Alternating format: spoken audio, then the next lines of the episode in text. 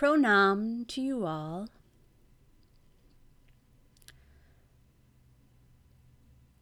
Let us reflect on mantram. On mantram. Let us reflect for this time on mantram. Remember, this is just a brief exploration. We're not going to immediately immerse ourselves in the specific mantram of Om at this time, though we will at a later time. At this time, let us reflect on the purpose and meaning of mantram and the benefit we derive from it in the practice of our meditation. There are countless symbols that have enlightened meaning and draw us deeper into contemplation. Visual symbols derived from nature, such as the light of the sun, the majestic tree, even that of the inverted tree as the profound Ashvattha, with its branches reaching down to the earth, and its roots in the heavens above. And the mighty ocean of perfection. Each symbol reveals to our mind's eye a spiritual relevance and expands our awareness. There are those symbols that we recognize from various religious traditions they have evolved with time and with use. And there are also auditory symbols, such as the vibration of Om. A mantram is a word symbol. The meaning and vibration of the word symbol helps us to take our hearts and minds beyond the apparent and the finite, into the infinite, into a new domain of self discovery. Manash, from Sanskrit, means mind, and tram means across. The word mantram suggests the mind crossing over from the finite to the infinite. Remember, the mind is the soul's instrument. It must become subtle and pure in its self reflection. Only then can it draw from the reservoir of the cosmic life energy. The ruffled mind cannot be self reflective. First, it must be made pure and calm. We have to learn to master the mind with skill, the way an archer handles a bow and arrow. Recall the words from the Mundaka Upanishad in this verse translated by Swami Premananda. Om. The cosmic mantram is the bow. Soul is the mystic arrow. Brahman is the divine mark. With a heart disciplined by devotion and renunciation, like the arrow flying directly towards the mark, let the yogi become absorbed in meditation on Brahman. To become subjective and to meditate, the mind requires guidance. It requires something to focus on that is all absorbing, drawing the mind inward and allowing all self limiting thoughts to disappear. The mind requires an illuminating thought we can see why spiritual study and an ideal are so important. We understand why the use of a mantram or sacred word and a technique of meditation are essential. They are essential to help us focus on that illuminating thought that will guide us toward self subjectivity. Vedanta has many sages called rishis or seers. And these seers or rishis are those who see truths, the mantras. The rishi is the seer of these truths or thoughts. These thoughts are universal principles. They do not belong to any one individual or group. They were never created, yet have existed throughout time. They remain covered and then become discovered.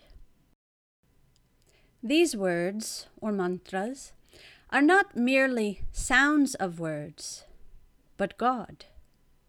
The mantram, the word, is God.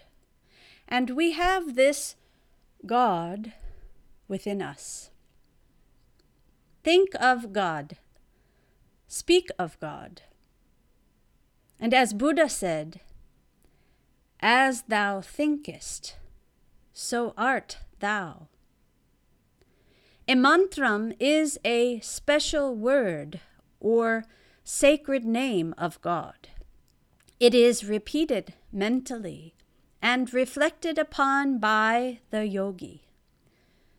The yogi concentrates on this mantram with prayer. Sadly, there are those who become possessive of mantram in a most personalized way. They do not understand the universality of it. There is the misconception of me and my mantram. But a mantram is a universal principle. The mantra of Vedanta is similar to the zikr in Islam. It involves the repetition of a mantra or invocation of divine name. The name of God itself is an invocation and benediction. Certain prayers, invocations, and the many sacred names for God serve as sound symbols. Infused with rich meaning, they have a magnetic power to awaken the highest good in our hearts. From the Bible, we read In the beginning was the Word, and the Word was with God, and the Word was God. Word and thought are inseparable. Whenever you think you are doing so through word forms, the one brings the other. Thought brings word, and word brings thought. The whole universe is the external symbol of God. And behind that external form stands the name of God.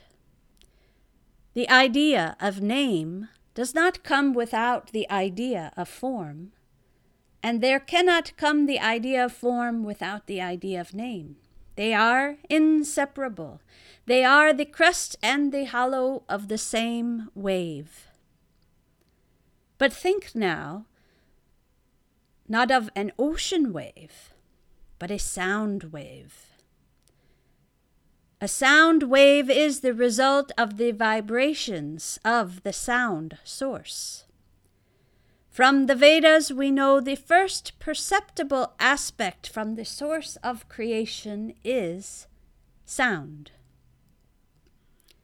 Consider the science of sound. Of vibration, harmony, and attunement. By the power of vibration, the power of sound, we experience and understand the different stages of spiritual growth. Take the Sanskrit word shabda. Shabda means articulate sound, considered eternal. In classical Indian philosophy of language, the grammarian Katyayana explained that shabda, or speech, is eternal, nitya, and so is artha, meaning. They share a mutual relationship. Shabda and artha, speech and meaning. According to Patanjali, we know as the author of the Yoga Sutras. The permanent aspect of Shabda is Sphota, meaning, while Dhvani, sound, is the ephemeral aspect of Shabda. The permanent aspect is meaning, and the ephemeral aspect is sound. Om is a sacred syllable considered to be the first resonating vibrational sound within an individual. It also symbolizes the universe as a whole. Om conveys all that is related to God.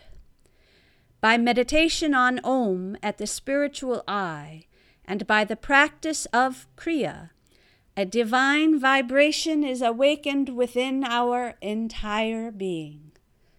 By silently uttering this mantram, Om, and contemplating its significance, we illumine our minds by the power of introspection.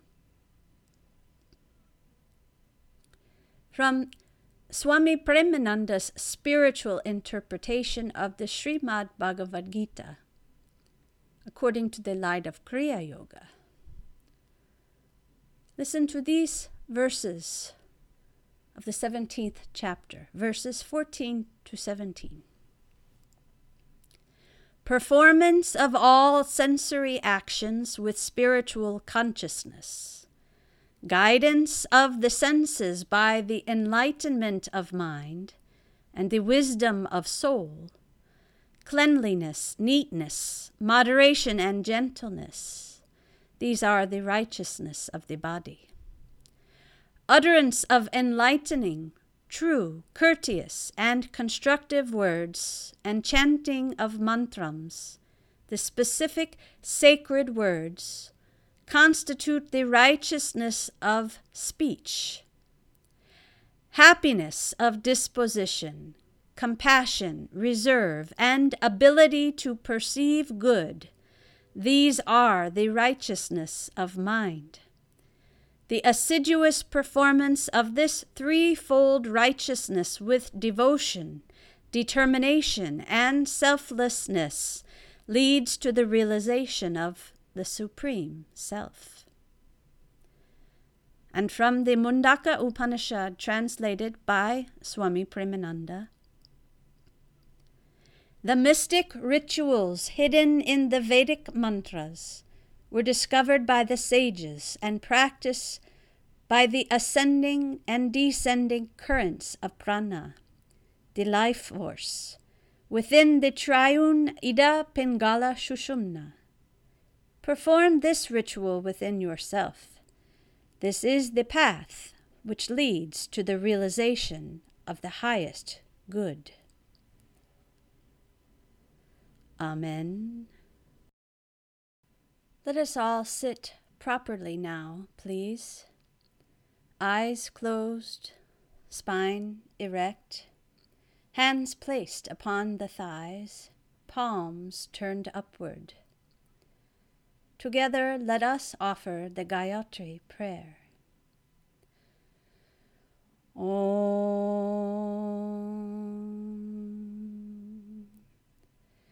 Let us meditate on the glory of that effulgent reality from whom the whole universe is projected. May that enlighten our minds. Om.